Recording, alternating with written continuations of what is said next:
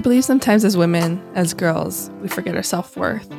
Whether it's boundaries put up around us that prevents us to remember that we are strong, powerful women, or boundaries we put on ourselves that makes us think that we are not strong, that we aren't really worthy. My goal is to change that. My goal is to have you know that you are worthy, that you are capable of making a difference and a change, that you are capable of succeeding and pushing yourself. My podcast, Girls Who Run the World, shares stories of strong, powerful women that are changing the world, that impact their community through their everyday lives. I am so excited to share this podcast with you all, hoping that makes you realize that you are strong, you are worthy, and you are powerful. Let's do this.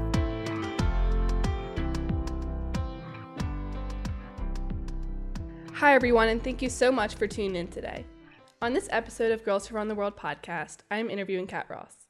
Kat is Notre Dame Prep's head field hockey coach. She is a powerhouse coach that has made a huge impact on her community around her. She has been named Baltimore Suns Coach of the Year twice, Maxfield Field Hockey's Coach of the Year once, Varsity Sport Network Coach of the Year once, and has been inducted into Centennial's High School Hall of Fame. I am so honored that she is here today to talk about her role as a coach. Thank you so much, Kat, for joining me today, and I am so excited for this episode.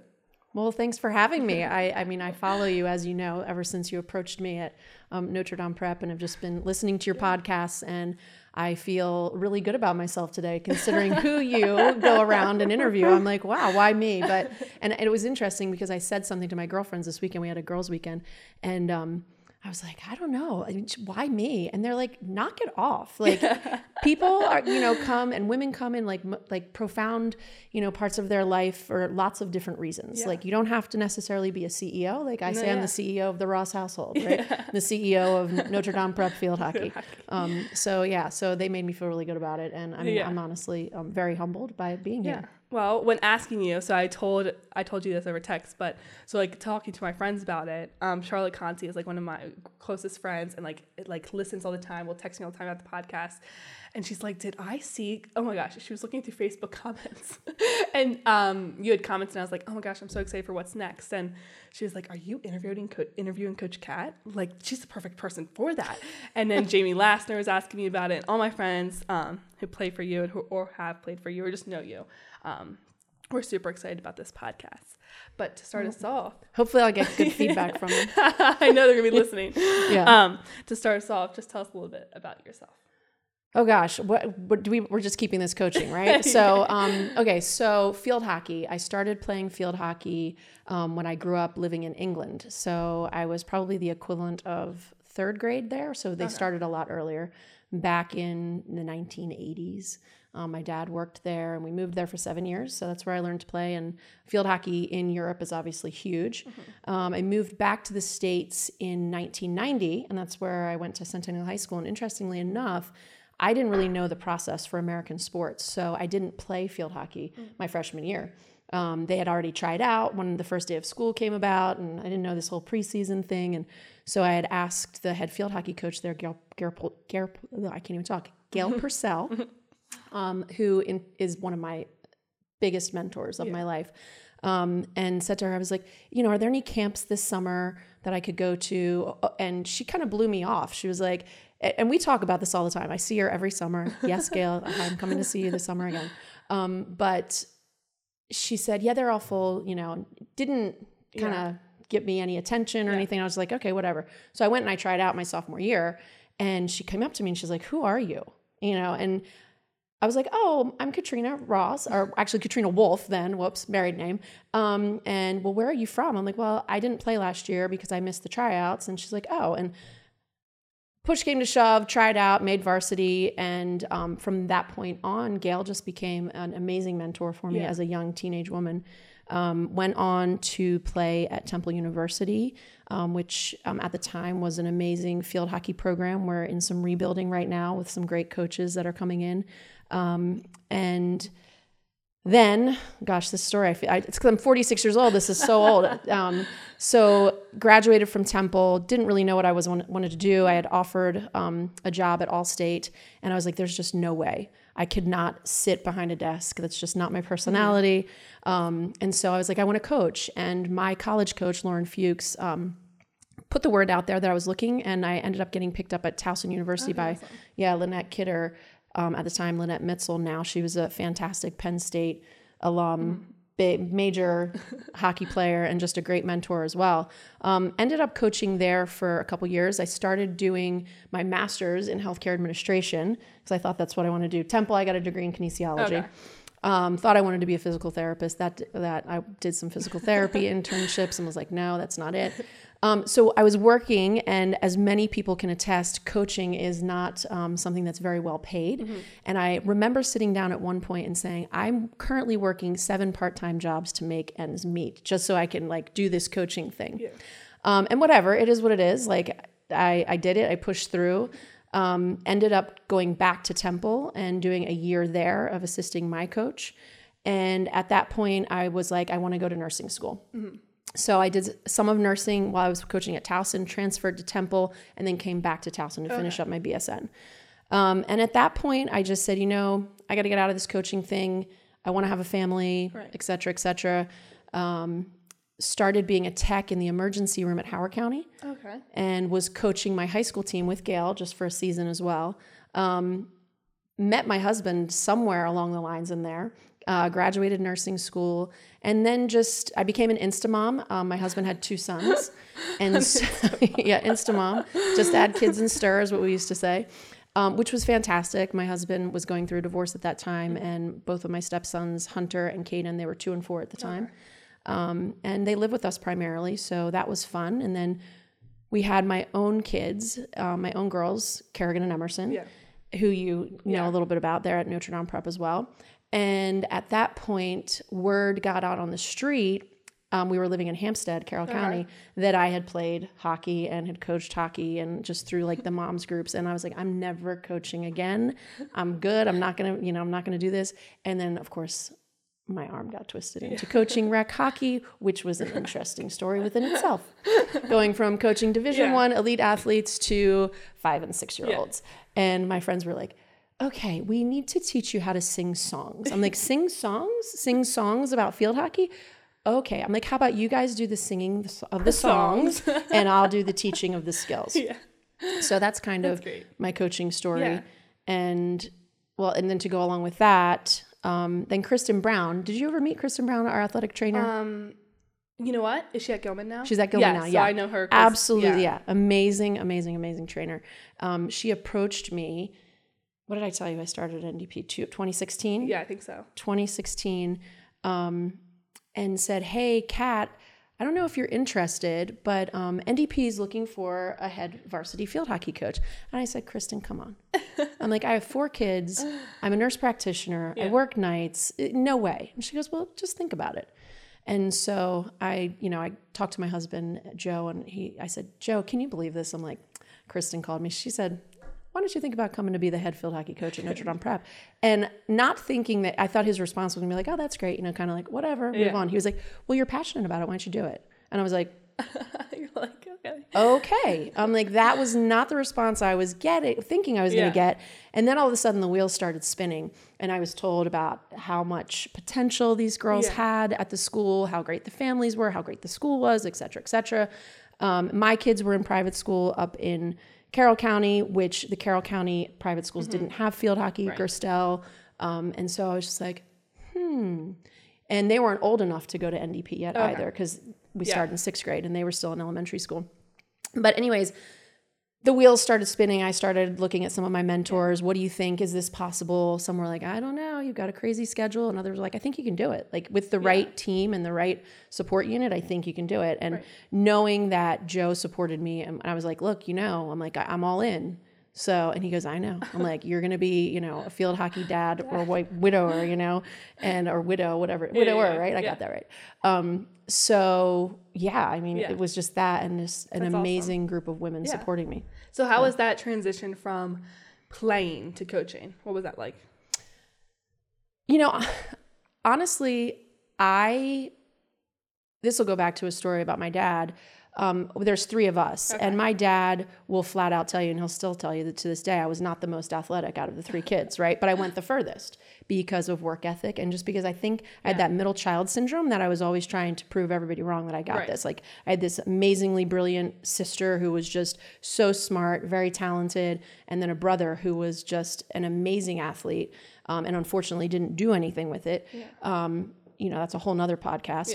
But for me, it was just it, it was it was my way out, and um, I think I was a good field hockey player and I was an athletic field hockey player, but I wasn't, the best on the team. Right. I knew the game. I worked really, really hard at knowing what my deficits were. Um, that maybe I wasn't the fastest or maybe I wasn't the most skilled, but I was going to outsmart you. Yeah. And I think that that's what gave me the competitive edge going into coaching is that I became a student of the game. Okay. Um, whereas a lot of high level coaches have a hard time transferring that knowledge to maybe kids who aren't as talented, um, which is why I think that made me be a pretty good field hockey coach at the high school level because you don't always get the most talented. You just get Yeah. kids that want to be a part of something, Yeah. which is really awesome too. And how do you make that work? And how do you integrate that into some very, very talented kids, as you know, that we've had at Notre Dame Prep and come out with a winning season? Right. So, So what would you be- what would you say that you believe are good attributes of a good coach? Well, that's going to depend on what level, right? It's all different, right? At the rec level, you got to know how to sing songs Yeah. and you got to be able to teach the basics. um, at the high school level, I think you have to understand um, the teenage mind. You have to um, kind of you get what you get and you don't get upset. There's not a lot of recruiting that goes on at high school. Um, and we don't really have the ability to do that. Notre Dame Prep is such a great academic school, and so many people want to come to it that we don't really have the need to give out scholarships, right? And Sis- Sister Patricia did support a scholarship this year Yeah. for us, which is awesome, and we're moving That's so in. exciting. Yeah, it's so exciting, right? In the direction of, um, you know, maybe competing with some of the area schools that do give scholarships. Um, but at the same rate, we still, you know, we still win, Yeah. and we get great families who, you know, it takes a community to build great teams, right? So at the high school level, I rely a lot on the club system that feeds us, Mm-hmm. right? So we have H2O that feeds us. Right. We have Freedom that feeds us, HiMax. Um, those club teams are really, really important to the success of all of the hockey in the Baltimore area, and also for the at the recreation level too. Um, it, it truly does take a village to build great teams all in the area. And Maryland's not necessarily known for field hockey, but we're putting ourselves on the map more Yeah. by building these great club teams like lacrosse. So So like speaking of like high school level, like even with NDP Seaman, even coming in as a freshman, and I think you know that's I don't know if did they win it? Did your team win in 2018? Maybe 19. We, oh my gosh, this is so bad that I can't remember this. Um, so I came in in 2016. We won in 17 and 18. Okay, so you right? so yeah, so Yeah, I think I you think- guys won. So 18. So I think you guys had just won. You, you were you won that the first my first semester at NDP that fall. Was Yeah. that our undefeated year? I'm, I, I apologize to my alums. I can't okay. remember. It's, it was. It's been a ride. It's seven years already. okay. Well, Um, they were two back-to-back seasons. The first season we went undefeated. Yeah. um, which was incredible because I mean that's the other thing that you rely on at the high school level too is really really good other athletes from other sports. Like that first year that I came in, Mm-hmm. we had some really young sophomores that were just going to be amazing. Right. Um, but we had some really really really amazing lacrosse athletes that with just a little bit of tweaking and coaching. We could make them into amazing field hockey players, too. Like Mm-hmm. uh, Grace Haas, she went on and played at um, uh, University of Florida lacrosse. We taught her to do the Y dodge. The Y dodge doesn't even really exist anymore, but wow, like if you're Yeah. fast and you don't have, and Grace, this is not, nothing, no harm on, or no foul, whatever on this. She wasn't the most skillful field hockey player, but she was fast and such an athlete. Yeah. Just hit the ball around the defender, run, collect it, and shoot. And she did it, and it worked. Yeah. Um, so I actually saw a, a Y dodge recently at like, I think it was I don't even know a what cha- that yeah. It, so you have the defender, and you just place the ball to the right of the defender, and then you run around the left, collect it, and run. Like Okay. it's Yeah. it, it's just very very simple, Yeah. old school field hockey when like obstruction was a thing. It's not even a rule anymore. But um, so so at the high school level, we rely a lot on talented other athletes that you can recruit to want Right. to come and be a real a part of it because most kids now are playing year round Right, lacrosse or year round field hockey whatever it may be because we're specializing so early which Mm-hmm. is a yet another podcast for us to do But even like what I was saying when so when coming to NDP, I remember like the field hockey te- team being such in its own community, um, very inc- like uh, wanted to be friends with everybody. But you guys did like Blazer Dash together. I can remember my first year running Blazer Dash, and so thinking about your players, they were some of the nicest people. What do you look for in a player when not just skill wise, but what do you look for in a player when you're recruiting them for your team or just building your team? Well, in building, I mean, it's really do you want to be a part of this, right? Because I make no promises, and I think that's another reason why I've had as such a strong culture and foundation is that from the get go, I set the rules and I set the standards pretty high, coming in that not everybody's going to get the same amount of playing time at the varsity level. JV's a little different, obviously, middle Yeah. level is different too, but um, you know, not everybody's going to get equal playing time, um, but everybody's going to know their role on the team and you're going to be given the opportunity to you know move into different roles as you progress and as you work hard and as you learn new things and you know and adapt and see things but really a sense of community um, kids who want to be a part of something that's fun right like it's amazing to me that i have people reaching out that want to come and be managers for Yeah. the team you know like Yeah. manager's a, a job that like you, is not a lot of glory, right? You're you're taking stats, you're videoing for me, or whatever it may be. You're running and getting pennies. Oh my gosh, we forgot the balls, and they want to be a part of it because the group is so fun. Right. Yeah. There's- and you and- can see that from being even just a student or like on the sideline or whatever. and my and my coaching staff right like so one of the things that i thrive on is building teams right like my my real job i, I have a very small team um, of scientists that work for work with me. I, know, I don't Yeah. like saying work for me but work Yeah. with me rather. And it's the same thing. Like i have a coaching staff and it's knowing my deficits right? Like i know i'm not that much of a fun coach right? So what do i do? We keep cookie around right? She's amazing and the girls love her and she brings to the field such an amazing dynamic that I'm not able to do, Yeah. right? She brings the kids cookies. She gives me lollipops when The I'm chirping off, yeah, when I I'm chirping off to the umpires. um, and then you have Chris Medvets, who's been with us forever. Her daughter um, plays at Wake Forest, and she's a goalkeeping specialist, Yeah. right? So I know how to coach goalkeepers, but I never have been in pads. Right. So I she brings that. And so we've had some really amazing goalkeepers Yeah. come through our program. We have Lucy Lowe, who went on to play lacrosse at Penn State, and she was a goalkeeper for lacrosse. She was fantastic. Yeah. Then we had Brooke Borzamowski, who's a starting goalkeeper at Syracuse this year. Um, and then my own daughter, Kerrigan, who's a goalkeeper and just committed. So you look at that, and then we've got one rising up, um, Megan. Um, she's going to be amazing. And then we've got an incoming freshman, Harper, who's working really hard. So Yeah. it's important that I have a team around me. Um, there's a Dr. Christine Knaus is a new assistant. She's young, right? yeah. I haven't been played field hockey in 25 years, and neither have the other, you know, us old coaches. and so she brings this youthfulness to us.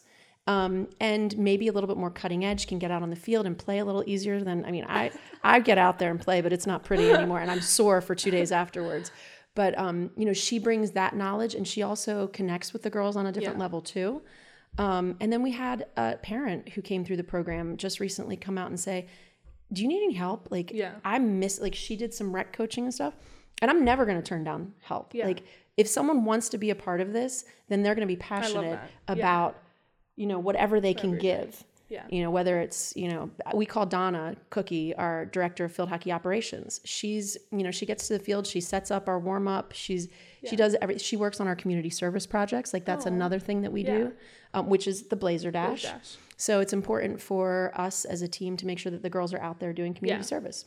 And so, like going off that, two things. So first, I actually remember JV soccer. Um, me and my sister were not the best soccer players at all, but it was just like, let's do a sport fall, like throw us into like meeting new people. And I remember like us getting sidetracked. We would watch the field hockey game going on during it, and like Cookie or um the coach Cookie would be like giving the girls lollipops. Or I think it was like the breast cancer game and the pink game that she was Mm-hmm. like tying ribbons, or there was pink all, all over, and we were like. What is this team? We love it, and we never played field hockey. Um, You should have joined us. oh my gosh. that would have been hilarious. But um, I think my back, I don't even know how they do it. But um, We'd teach you. but we were like, oh my gosh, this lady is amazing. She gives her players like lollipops mid game or whatever the, before the game or whatever. Um, but that was great. But thinking about how you were saying how you know growing up you weren't the most talented on the team, but you knew like your work ethic was good, and that's why you know you stayed around for so long. What are some key values that you think you brought with you from playing to coaching, and now in the high school level? What are values that you hold for your team? Do you think? Like I know you said community service. Yeah, well, community service is a big deal. Yeah. Um, I think some of the things I struggled, and, and I think this is where come, my mentor, Coach Purcell, comes into play, is that I struggled as a teenager. We all did. We all had these awkward times that were hard and difficult, and she really filled an important part of my life in teaching me some really important lessons. You know, I wasn't a perfect kid. I was a work hard, work hard, play hard kind of kid, and made some mistakes along the way but she guided me and mentored me and unconditionally loved me really Yeah. you know like taught me some of the hardest lessons in life um, through coaching and through mentorship that have brought me to where I am now. And I think that that's what makes me a good high school coach too, is because I know these kids aren't perfect. I know they're going to Yeah. slip up. I know they're going to make mistakes. I, I know what's going on behind the scenes. Right. But we teach them about integrity and honesty and accountability. And if you do screw up and if you do mess up, um, you know, I'm I need to be the first one that hears about it. Yeah. I better not hear about it from uh, from Sister Patricia or a fellow coach, Yeah. thing like that. And so we do like when you're named captain of my team, we go through a leadership training. Okay. And there's a manual that we use, and a lot of colleges use it. And it's a 10 week training program. We're currently going through it with our new Yeah. captains. And, you know, we each person takes a chapter, we read it, and we learn from it. And, you know, part of that is accountability and some of the things that you talk about, right, on your podcast, where young women, we're so worried about what others think. Yeah. But as a captain, you can't. As a captain, you're going to have to make some really hard decisions where Right. people might not like you and might have a hard time understanding that. Right. And in the meantime, you're out with these friends, and how are you acting as a captain? When you have NDP gear on, how are you acting? What are you doing? And even when you don't have NDP gear on, people know that you're on the NDP field hockey team. How are you acting at the mall? How are you acting in your social settings? Um, so, really teaching young women those things that are important, and especially in this day and age with social media, I mean, it's it's a scary, scary world. So, decision making and making the harder right decision. If my husband's listening, he taught me that one: making the harder right decision, not the easy wrong decision. Um, one of his favorite quotes. Yeah. So, um, you know, great. it's but it's true, right? Yeah. Like as young women, we we are so, and even as an older woman now, like I find myself caring too much Yeah. about what other people think. No. And you get to a certain point in your life, and it's getting easier now, um, but trying to help young women understand that. Right. So even so high school is such a like I speak about like I think middle school is one of the hardest time for girls because well for me specifically social media was being thrown in. Um, you know, in elementary school I wasn't really worrying about what other people thought and then middle school all of a sudden something hit me and I was like, why am I caring? Why am I seeking validation from this person, this person? And then you get to high school and for me, you know, NDP, I came from St. Margaret's, so NDP was a whole new group of girls that have some of them have already been with each other for three years.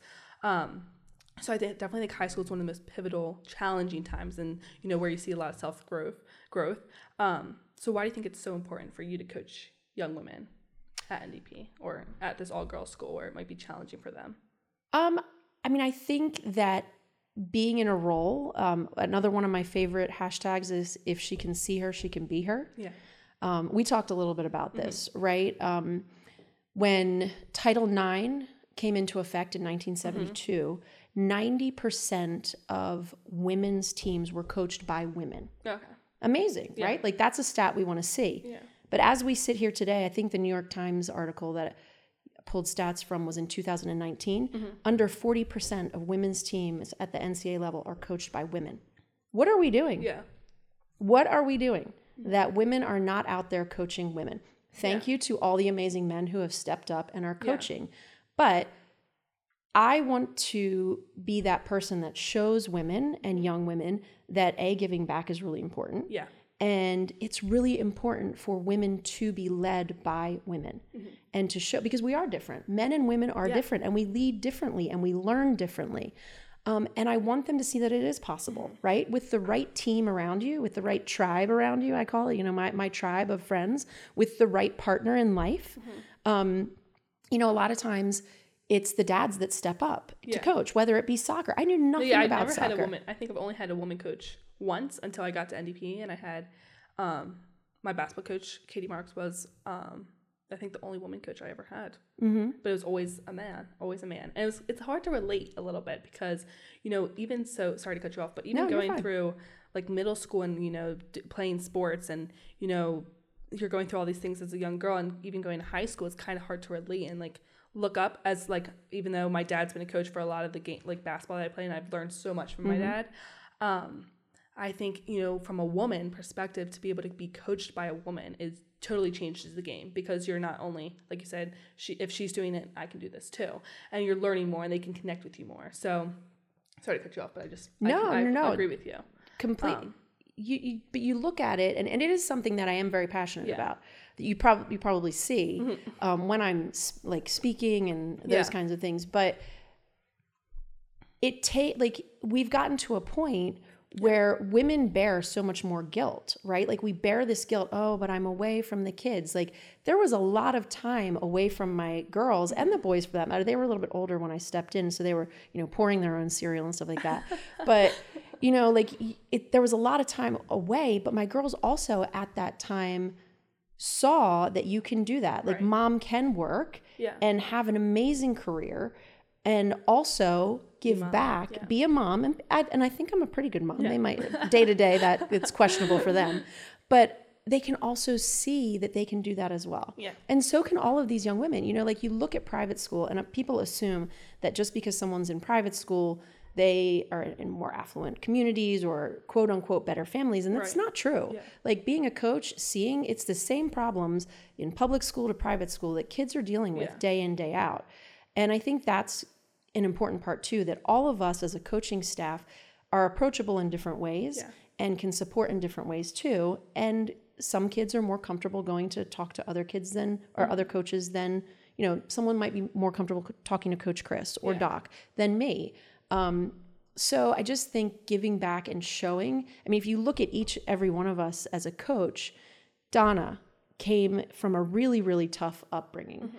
and just pushed through and persevered on everything that Mm-hmm. she's done and just loves being around the kids and the kids see that um, and you look at chris chris was an amazing uh, she has like uh, two master's degrees special education um, teacher and put that aside so that she could be a stay-at-home mom. Yeah. well that's incredible as well. Like you she gave up her career to raise two amazing kids and now she's you know going to be empty nesting and stuff but um, you know that's tough as well but the, Yeah. she's so amazing with the kids. And then you look at um, doc who is christine knaus and all that she i mean she has her doctorate Yeah. and she played she's a three-time national champion from university of That's so maryland awesome. and wants to be with us Yeah. you know and you look at all of them that have come through yeah as coaches and it's just this amazing team of women for them to look up to.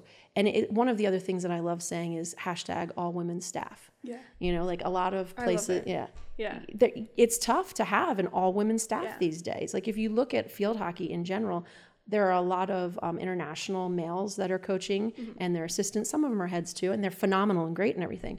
Um, and they bring a different part of the sport and a different type of coaching which i think is Yeah. amazing. Um, but yeah women, I, Yeah. I, I could go on and on and on about women women need to coach women and yeah. be able to see that you not necessarily can do it all. There's got to be balance. And I, I'm telling you, I can't do this on my own, right? Like I I have a tribe, I have a fantastic partner, husband, Yeah. um, who supports it. And, um, you know, there are days when I have to fly for work yeah and excuse me, and my assistants take over practice and I know my, I know the team's in amazing hands. Yeah, that's great.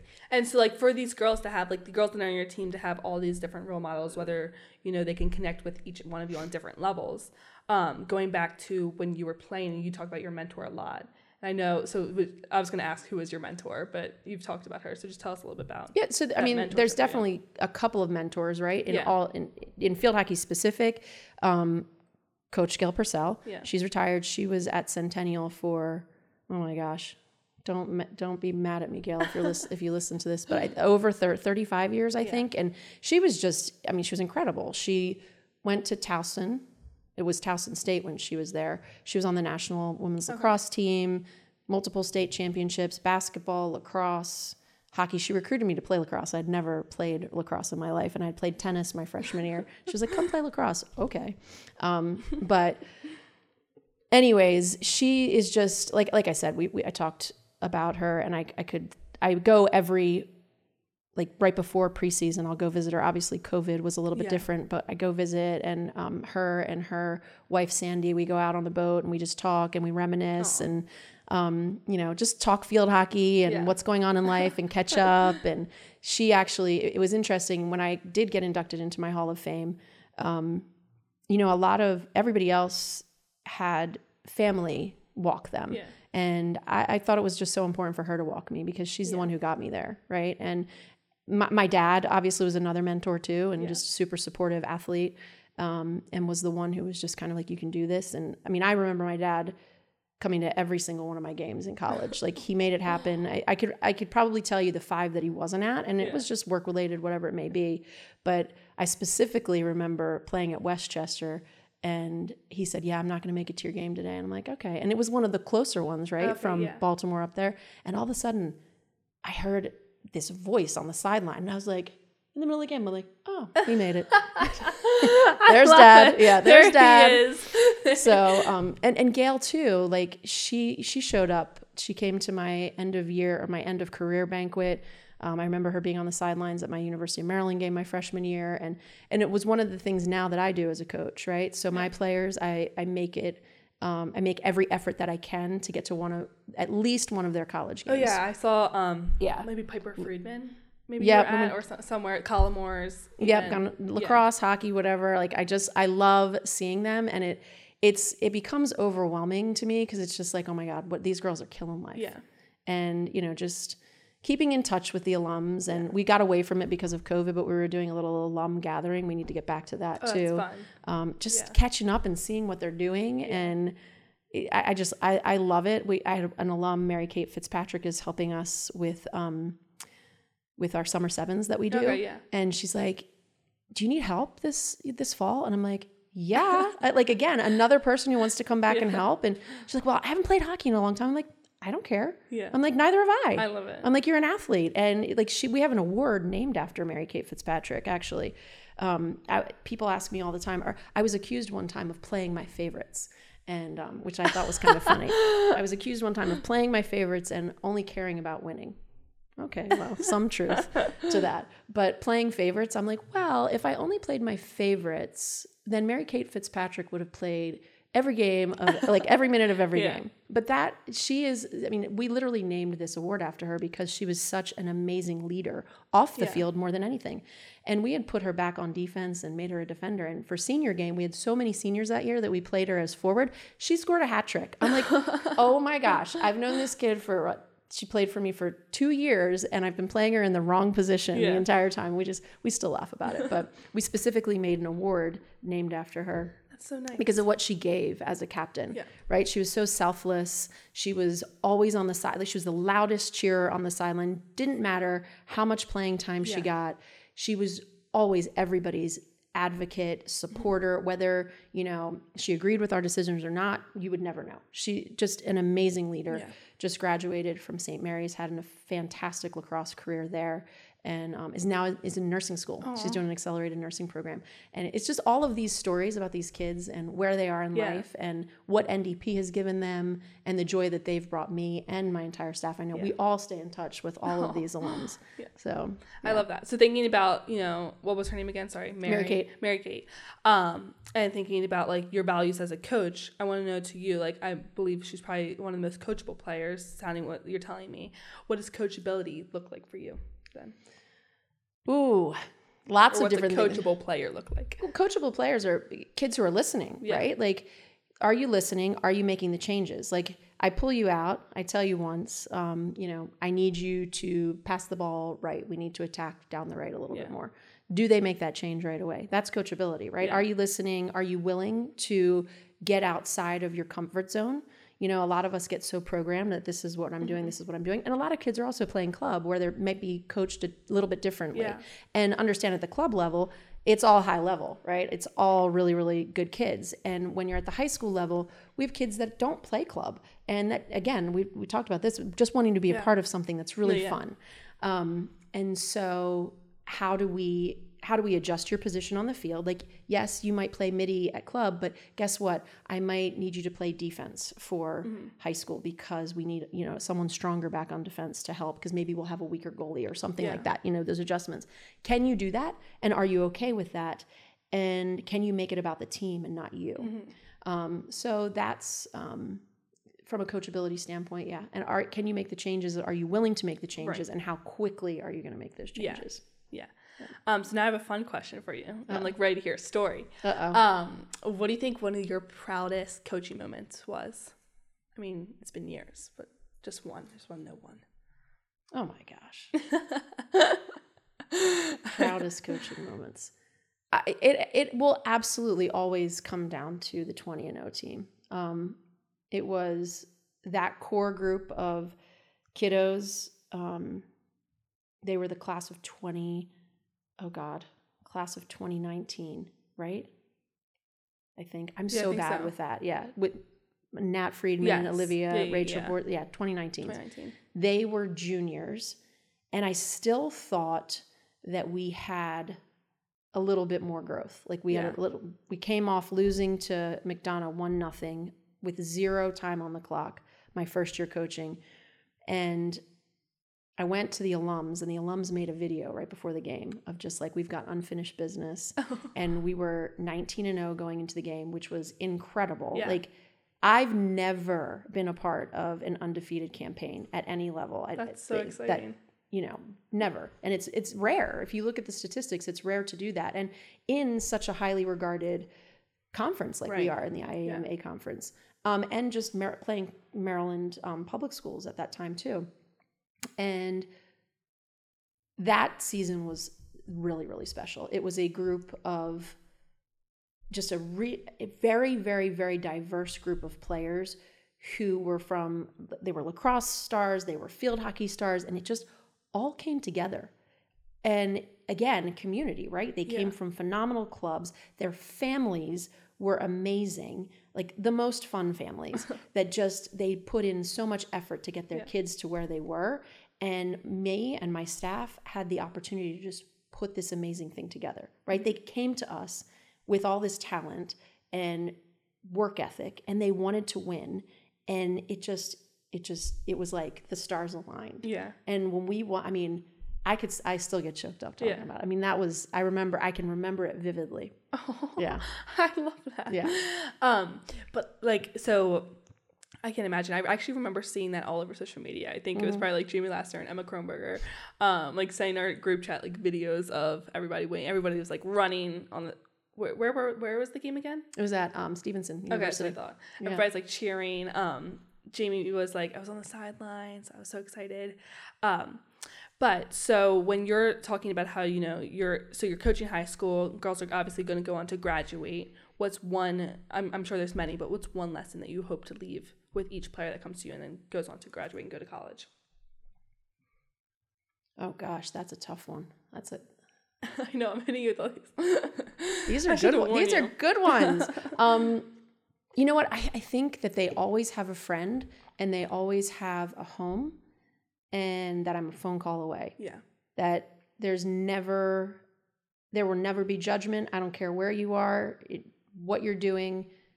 We will be there for you, and that NDP field hockey lives on beyond your senior year. Yeah. That this is something that I hope that they all walk away from as a fun experience, a great experience that they learned a lot about life, um, not just the game. And yeah, that I that wherever I am, however long this life that. lasts for me, Yeah. that, that I mean, I have all of their numbers. I butt dialed Kendall Kraus um, oh my gosh, this this weekend by accident. I haven't talked to her in years, and I was like, oh my gosh, I'm so sorry I butt dialed you. And then all of a sudden, butt dialed her. It, it, my finger hit it again, and I was like, Ken, I haven't talked to you in forever. And she goes, I know. I'm like, what's going on? I'm like, I'm so Yeah. sorry. She goes, no problem, Coach Cat. And she still calls me Coach Cat. You know, That's like, hilarious. It's I just love cute. it. Or like Yeah. walking down the street, like walking down the street in at Georgetown. Um, all of a sudden, I hear Coach Cat, and I'm like. And it's you know JJ Kraft who plays at American. She's like, "Oh, we're headed over to the escape room," and I was down there for Yeah. I don't even remember what was I down there for. I was with my girls for some reason, and we uh, yeah, you know, just bumping Yeah. into kids and like seeing stuff and connecting, and uh, for me, it's just that they have a sense of there's always there's a we're a phone call away. Yeah. Yeah. Um, and then so I I know we t- touched on this a little bit earlier. So we talked about Title IX, but like in pr- NBA and professional levels, um, we're starting to see more like women assistant coaches. I think a lot of the teams have assistant coaches are women. So how do you feel about like maybe women on the rise in a professional level? I know Professional about level in men's sports. yeah, in men's sports. Well, so that's another interesting statistic, right? In that article in 2019, um, 60% Mm-hmm. of women's sports were being are being coached by men. And if you look at the flip side to that, what's what do you think it is? What's the per- I'll flip um, How many- question you? What's the percentage of women coaching men's sports at the NCAA level? Maybe forty percent, fifty. Three percent. Oh, really? Three percent. Yeah. Oh my. Interesting, goodness. right? Yeah. So that tells you a lot about how women are regor- regarded in men's Yeah. sports and how well they can. But yes, we are seeing a nice shift in professional sports where we're getting some. It's right. It's I'm a like startling- stunned. right? It's a startling statistic, um, a- and, quite frankly, that that is what it is. What I don't even want to focus on that. I want to focus on how do we move that forty percent. Like great. If you if you want to be a woman and coach men's sports, I support you. I salute you. I think it's awesome. Like seeing them in the NFL on the sidelines, Yeah. and we're seeing more women refs on the sidelines for the NFL and that kind of stuff. But that's that's. I'm not that I'm not worried about. I'm worried about why our number is under forty percent for women coaching women, Yeah. because that'll that'll all come into play. Come we, we gotta yeah we gotta fix that number first. Um, so we've talked about how you're a mom, so mom of four, two girls, two boys. Um, and you know, balancing that is hard. What would you say would be your main? How did you learn how to balance? I mean, you're always coaching, but how did you learn how to balance being a mom and coaching? You know, a lot of it is time management, um, which I'm not the best at. Mm-hmm. Um, I my husband calls me the squirrel. I'm all over the place. Like I, I, I probably have an undiagnosed like adult ADHD. Honestly, Like, I think I do too. what I will be doing a load of laundry, and then all of a sudden I'm like, oh, but the bathroom needs to be cleaned. So I'll do half a load of laundry, and then I'll go clean the sinks, and then I'm like, oh, but I didn't finish the laundry, and then I'm like, oh, back to scrubbing the toilet.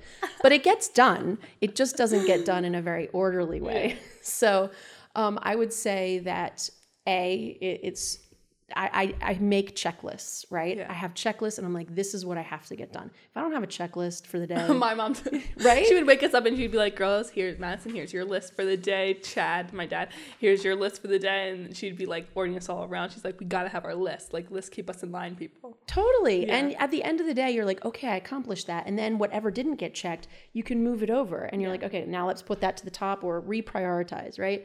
So staying organized, understanding that perfection is not, you know, you don't have to be perfect. There's going to be days where it's a little rough and bumpy, Yeah. but you made it to the end and you got you got tomorrow to start over. And um, obviously having a supportive spouse or, you know, partner is important. Having your tribe. Um, the other thing you know that we haven't touched on is that yes i am a coach but this is my hobby like Yeah. i do have a real job Yeah. so to touch on that like i've always worked in jobs around my husband's career right. right? So we never had to have our kids in daycare. We he was um, a firefighter an assistant chief in the fire department. He worked his way up. We actually met in the emergency room while i was a tech. Um, and so we always made it work that Right. his schedule and my schedule we were able to keep the kids home which was so nice Right. and not everybody has the ability to be able to do that but at the end of the day it saved us a ton of money um, and it it just worked Yeah. um, and so when he retired after he did four years in the military and then 21 years in the fire department, he retired. And all that at all that time, I had been working either weekends or I'd been working nights. Well, nights. tell us a little bit about your job then. I want to. So I'm a, I'm a nurse practitioner Okay. by trade, but um, in the beginning I was clinical, right? So I was working in emergency rooms. When the kids were little, I worked in the emergency room. I did some home health care and some hospice stuff too. It was always jobs that I was able to manage a family and myself Yeah. and Joe's job, and we just made it work. So then um, I was out with one of my tribe girlfriends, and we were out for a run. We were training for a marathon, and we're like, "Well, what do you do after a marathon?" And we were both like, "Let's go to nurse practitioner school." Like random, like right, like these goal oriented. Yeah, That's right. what you That's what you do. Like your goal. I get. I just. Yeah. I tend to gravitate towards successful. It's surround yourself with greatness. Yeah. Right. I think that's a really important thing to learn as a young woman. Is you are who you hang out with. One hundred percent. If you're hanging out with people who bring you down, you're going to be Debbie Downer. Yeah. You want to be surrounded by people who bring you up and are great as well because you're going to feed off of one Yeah. another. So, anyways, we're out for a run and we're like, yeah, let's go to NP school. So we went to NP school. We went to Georgetown together, and she went a different route. She's in family practice. Okay. Jessica Kovalenko, absolutely brilliant, so smart. She was a soccer player at Goucher. Um, beautiful, amazing friendship that we've just blossomed through the years. And just supported one another. And now she's in family practice. I went a different route. Again, husband was still working. So I went nights emergency room. So I would work Sunday overnight, Monday overnight, Tuesday overnight. I'd get the kids on the bed. It was a great schedule, so great. I'd get the kids um, on the bus, well, not really on the bus, to school because they didn't have a bus, and then I'd sleep, pick them up from school, and then go to practice. Yeah. So that's when I was like, co- like in my coaching. And some days I was like, wow, four hours, this is tough, but it was so worth it because then I'd have four days off. Oh, so right. nice. So Yeah. yeah. So nursing is like such So a fant- hard. yeah. It's a great profession. Um, but then as Joe retired, I was like, you know what? I'm like this. I, I'm ready to t- let my career take Yeah. off a little bit. So I've really had some amazing, interestingly enough, women bosses.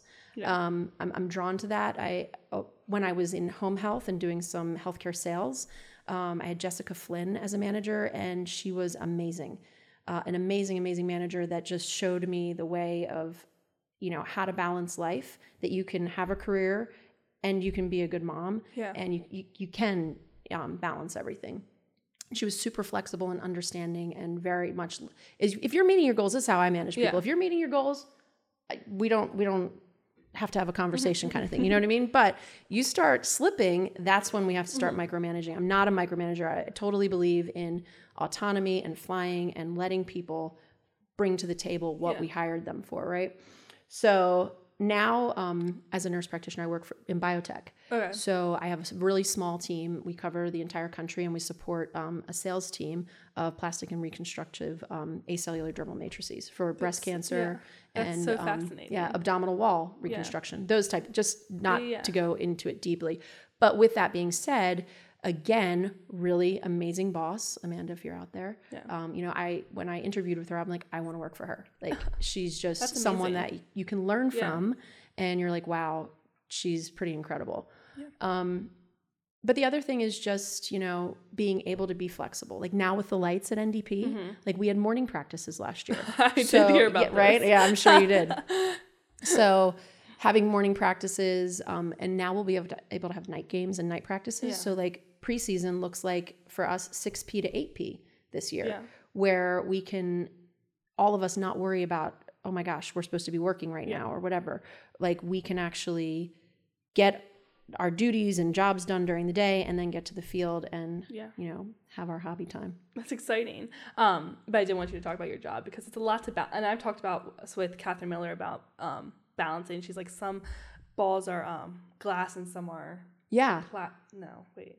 I remember this. It's that My yeah. goodness, I'm blinking. It was it was a great one. Um, Now I'm gonna have to go back and re-listen. I'm gonna have to go. She's find the it one where we got the I got this. Yeah. Some balls are plastic, some are glass. You have to see which ones you allow to drop, and they bounce back, and which ones Yeah. you can't let fall. Yeah. I'll, Like, I'll, I'll cut myself out to say. That's great. Yeah. Some balls are plastic. I would actually love if you kept that in there. Yeah. But, um, I, I'm going to keep it in. Um, but Evan said some balls are plastic and some balls are glass. So some ha- drop and you just let it drop. You know that maybe you've dropped the ball on this one. Um, but some bounce right back up and you can handle it. But I think that's something that I have actually learned from her, and I'm not like a mom or I'm not like don't have this full time job, but even just like balancing time with friends or balancing right now trying learning how to do time management with college because it's not it's not an eight to three type of school day. It's something where I'm gonna have to actually learn how to balance schoolwork and all of this. So I wanted you to dive into that because I was like, I don't know how she does it. yeah, you, you know, it's honestly, it's having, it's working with a team that supports you. It's working for leadership that you know. My my leader right now is the head of DEI for our entire company. oh wow. So, um, you know, she really values um, diversity within the group and understands, you know, get your job done. And if your job is done, then, you know, Yeah. and that, that's it. And, and that's kind of where I am as a leader as well with my team. I'm like, just get your job done and do a really great job at it. And, you know, we'll check in Yeah. um, but and I think that's a shift in, and I don't think really, I think COVID helped it, but I think even before that we were starting to move into that as well, where people can work from home, um, you know, do a load of laundry, Yeah. get back to reading your you know research article or writing up your research article, whatever it may be, or you're balancing your conference calls, um, you know, and having the flexibility as a leader too to not micromanage is important. Yeah. So heading back to coaching, Mm-hmm. um, and this involves your children. What do you think the differences are in, you know, coaching these athletes and you know being with them all four years if you are, and then raising your children? So what are, are there differences in how you raise your children and how you how you're coaching these athletes? Well, yeah, you're allowed to yell at your kids. Yeah. um, uh, Because I feel there's like definitely see- yeah. differences, right? Because I'm not their mom or their parent, and you can influence, yes, um, but you have to respect that everybody's household is different. It's different. Yeah. And you know what goes on in somebody else's home or what's allowed in somebody else's home may not be what is allowed in my home, and I have to respect Yeah. that and not judge and you know guide and understand and say you know that's great. This is a different way of doing it, but Mm-hmm. um, you know I don't ever want to step on anybody's yeah. toes. But Obviously. then again, when you're on the, on my playing field, there's going to be you know we have non-negotiables that we set out every year, um, and they're they've been the same non-negotiables that we've had since I started, and the team knows it. And if we go against the non-negotiables, you are no longer on the team. Yeah. and you know, and I think that that's kind of that the old school coaching philosophies that I bring back, right? Like. We, we have a run test. We, we run like a lot of coaches. too. a lot of kids don't run anymore. I'm like, well, Gail had us run two miles before practice even started. and, you know, if I said one cuss word, which am- it's Yeah. amazingly enough, I'm making it through this entire thing without swearing. My friends are going to be so impressed. Um, you know, we were on the hill doing 10 hills. Like, it, you know, Oh so goodness. there, there's a, you have to discipline, eh, but it's disciplining in a nurturing manner. Yeah. That's not, um, I don't know. It's a nurturing, nurturing. What am I trying to say? How do I say it better? You're going to delete this out. Fix this. um, just you can discipline in a nurturing way is Yeah. the point that I'm making. Um, But I think at home, um, you know, sometimes you get off track on that, you know, and, and I think there was a time in a game where it was really really tough for me. Kerrigan got scored on and this was last year and i literally lost it. I screamed at her. And that was a lollipop moment from donna. Donna was like go. And i was like oh my god that was so bad. I totally did that because i'm her mom Yeah. not because i'm her coach because i was like if that was brooke in the cage i would never Yeah. have said that and screamed at her like that. And it was a learning lesson right? Because we're all learning and we're all making mistakes. And i was like wow and I, I went up to Kara. I was like, I'm so sorry. I am sorry that I did that to you. That was really bad. And I, you know, Yeah. and but it's, It's it's the accountability Yeah. piece, right? Too that this is new for me. I'm coaching you. You're my daughter, and yeah, I coached her at club when yeah, she was younger, but I gave that piece up to try and let them go fly on their own, and we brought them to a different club, that kind of thing. But it was definitely a moment where a, a not so proud coaching moment where I was just like, wow, that was Yeah, but I'm was- sure it's hard to balance like coaching. Like even my dad would do that during basketball sometimes, and you know, of course, he would like be like, "Oh, you know what? It was I stepped out of line," um, because he's coaching us for so long. You kind of break that boundary of dad coach, and sometimes you know during the games he's coach, um, and at home he's dad. So I just like even for the just the player um, to remind myself that you know this is my coach during the season, and then at home I'll be my dad. Um, but I only have a couple more questions for you. So, um, even though we're having so much fun, we could go on um, and on. we could. Um, what this is a hard one, so I'm gonna let you think. Oh, about gosh. it. what motivates you? What motivates me? Um, you know what? I don't think that is a really hard one. I, I am motivated by um, by I'm motivated by my daughters. Mhm. I am. I am motivated to show them that um, as a woman, you can do this on your own and don't rely on anybody.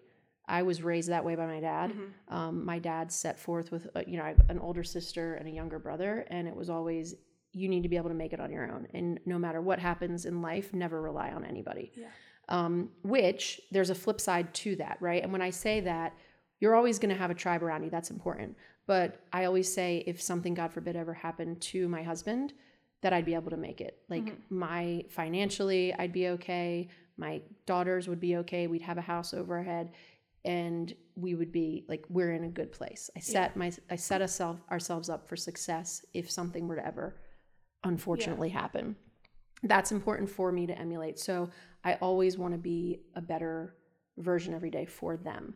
And um, and I also let them know that I'm vulnerable, that I am a work in progress too, that sometimes I'm, you know, I mess up and I say the wrong things and, you know, um, and sometimes say hurtful things. Yeah. And but how do I how do I do better and show them that we we can all be better versions of ourselves Mm-hmm. the next given day.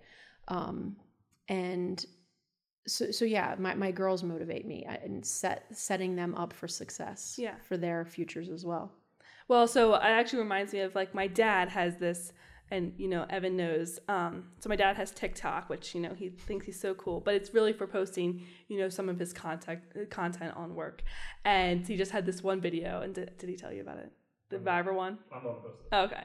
So um, he had this TikTok go viral, and he was talking about how, you know, as, and you can correct me if I'm wrong, but, um, you know, as we grow up, as me and Mackenzie grow up, it becomes more heartbreaking because we're starting to need our parents less because, um, and that's their job as parents is to really teach us how to do things on our own. So I remember like, and he brought up this example in the TikTok. I'll send it to you.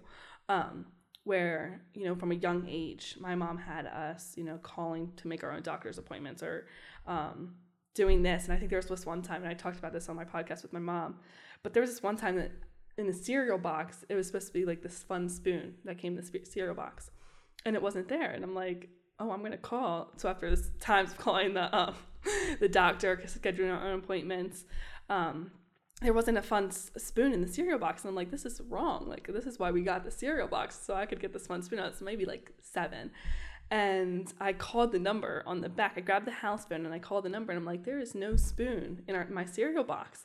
And so i would love and i'm sure that was a mistake but i'd love if you would send me one maybe one for my sister too since this has been a mistake. And so i think it was kellogg's or something. So they sent they were happy like they were like they probably got a kick out of it because it was like some seven year old calling them because there was no spoon. Um, they sent the spoons and whatever. But my dad talked about how, you know, it gets more heartbreaking because they're starting to do things on their own. And that's their job as parents is to really, you know, set us up for, you know, they can, we'll always be here for them. We're always their support system. We'll be their biggest cheerleaders, but they can go and they can do this stuff on their own. And that's like even going to college, you know, going in two weeks. I'm confident in my sister and I that we'll be able to, you know, thrive and find whether there's going to be highs and lows, but be able to like keep each other in check, but also keep ourselves in check and be like, you know, these are my goals for college and these are the people I want to surround myself with because it's a whole new environment. So I connect with you on that level because, you know, our parents have really taught us that essentially at Absolutely. a young age. Yeah. Um, but so these are two last questions that I end almost every podcast with. I actually added a new one. Uh oh. Um, do you enjoy reading? If so, because I'm starting to get into reading more, so I'm like, let me throw this in. Do you enjoy reading? And if so, what has been your favorite book? Okay. I'm going to be real honest. I'm not a huge reader, That's okay. but I'm one Yeah. of those people who I go on binges, right? So Yeah. I'll go through like, oh, I'm such a reader, and it's like three That's months. me right like- now. I like read one book. I'm like, Yeah, or like like so Jessica, the the Yeah. well, my friend that I mentioned earlier, she's a huge reader, and she started like an online book club, Facebook book, Yeah. and I'm like, oh, I got this. I'm gonna do this. I'm gonna once a month, and I'm like, I read the first one, or I, I read a couple of them, and then hashtag failed out. But it's okay. Like so, I go through binging. okay. So Yeah. right now, I'm working on a presentation for Thursday. I'm in a mentorship group for Okay, medical awesome. science liaison managers through um, the MSLS Mm-hmm. organization that I'm in, and I have to do a presentation. So I just and the books that I'm definitely a when I'm reading, I like nonfiction. Like Okay. I, I like to learn, right? Yeah. So this th- my husband is a massive reader. Like we get in fights about it. I'm like, dude, he's he doesn't have like he doesn't have expensive hobbies other than if you come in my house, we have a library. Yeah. And it's fantastic because he does get a lot of joy out of it. And and I think that's great.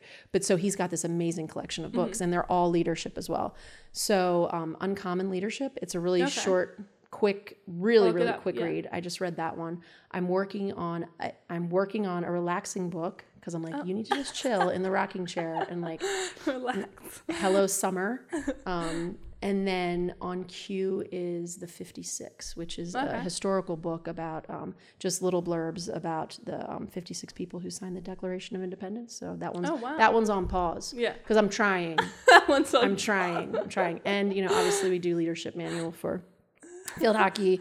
So I have a love it. queue, but I'm No, like, yeah. I got to get off my phone and stop scrolling. That is so me. So like my sister, um, I feel like we're a little bit competitive though, and I just want to be able to read for fun. Um, I was never a reader growing up. I was like always, you know, I, with my free time, I wanted to be outside, riding a bike, playing games. I was never like, okay, I'm gonna enjoy sitting down and reading a book because I always thought reading that's school. Like I'll just go to school and for that. Um, but like last week, Kenzie was like, you know what, I'm gonna put my phone. I'm not gonna bring my phone to the beach, and I'm just gonna read a book. And she actually ended up reading the book the whole time we were at the beach. And so I was like, okay, maybe if she can be able to put her phone down and read, I'm gonna be able to. So I actually read the same book as her. It took me a little bit longer. It took me about like a week and a half because I needed to like take some breaks here and there. Wait, wait. I, I think I remember. Which book was this? It ends with us. Yeah, that Emerson, my youngest daughter, loves. what? It's C- Colleen, Hoover. Oh, yeah. Yeah. It's like a trending book among Yes, like, my, is. Mm-hmm. my age and even older, like all women. Um, but so Kenzie was like, "Oh, it's so good, you have to read it," and she was able to read it in one day. And I was like, "You know what? I need to put it down. Like every few chapters, I'm just gonna put it down and think about what's gonna happen next, and just give myself a break." But I connect with you on the not Yeah. reading part. well, and the other piece to my job is I do a lot of reading for Yeah, my job, sure. right? We read like my job is to read research articles, and Yeah. we, my team we break them down and are they valuable, that kind of thing. So, to my defense, I do some pretty. I'm sure you do. It's not, and it's not always the fun, most fun Yeah. reading either. So, Yeah. yeah. Okay, so my last question that I end every podcast with is well, thank you again for coming here. Um, but if there was one piece of advice that you could give to the girl that's struggling with, you know, knowing their self confidence, have knowing their self worth, what would it be? Wow, lots of ways we can go with this one. Um,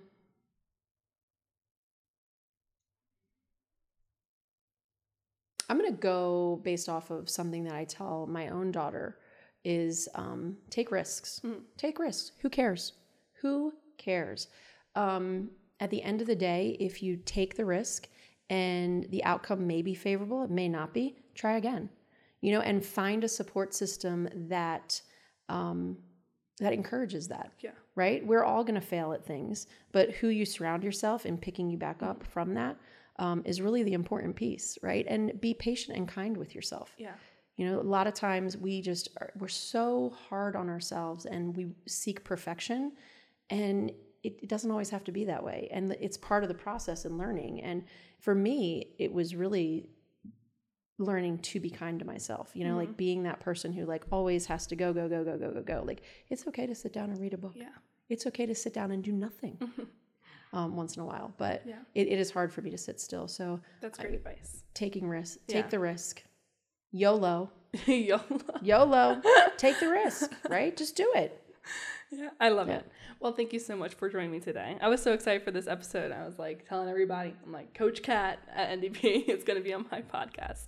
But Well, thank you. well, thank you for having me and hopefully um, you had some fun with it i I made did. it through a I whole hour how time is it i made don't it know. through an hour and 15 minutes of no swearing like that's so impressive A new record. yeah so good Well, thank you. you bring so out the best in me. yeah. Um, thank you, everybody, for listening today, and have a great day. Bye. Go.